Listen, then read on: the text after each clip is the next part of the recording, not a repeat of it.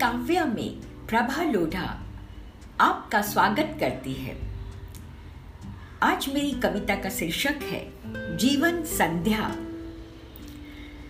आज न जाने मन क्यों घबरा गया, शायद जीवन संध्या का पड़ाव आ गया। ज़िंदगी पल पल घटने लगी, बार बार रफ्फू करने पर भी खुशियों के लम्हे फिसलने लगे। रिश्ते नाते कमज़ोर पड़ने लगे। साथ ही सब बिछुड़ने लगे।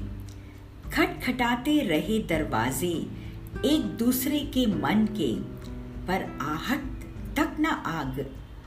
छा गई शांति चारों ओर। क्या करें? शिकवा शिकायत। तन मन ने ही दिया साथ छोड़। झुर्रियों से ढका चेहरा, चांदी बाल में झलकने लगी।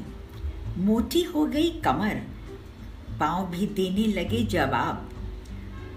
धुंधला सी गई आँखें, लगा ऊँचा सुनने। खाने का स्वाद गया चला, सांस लगी फूलने।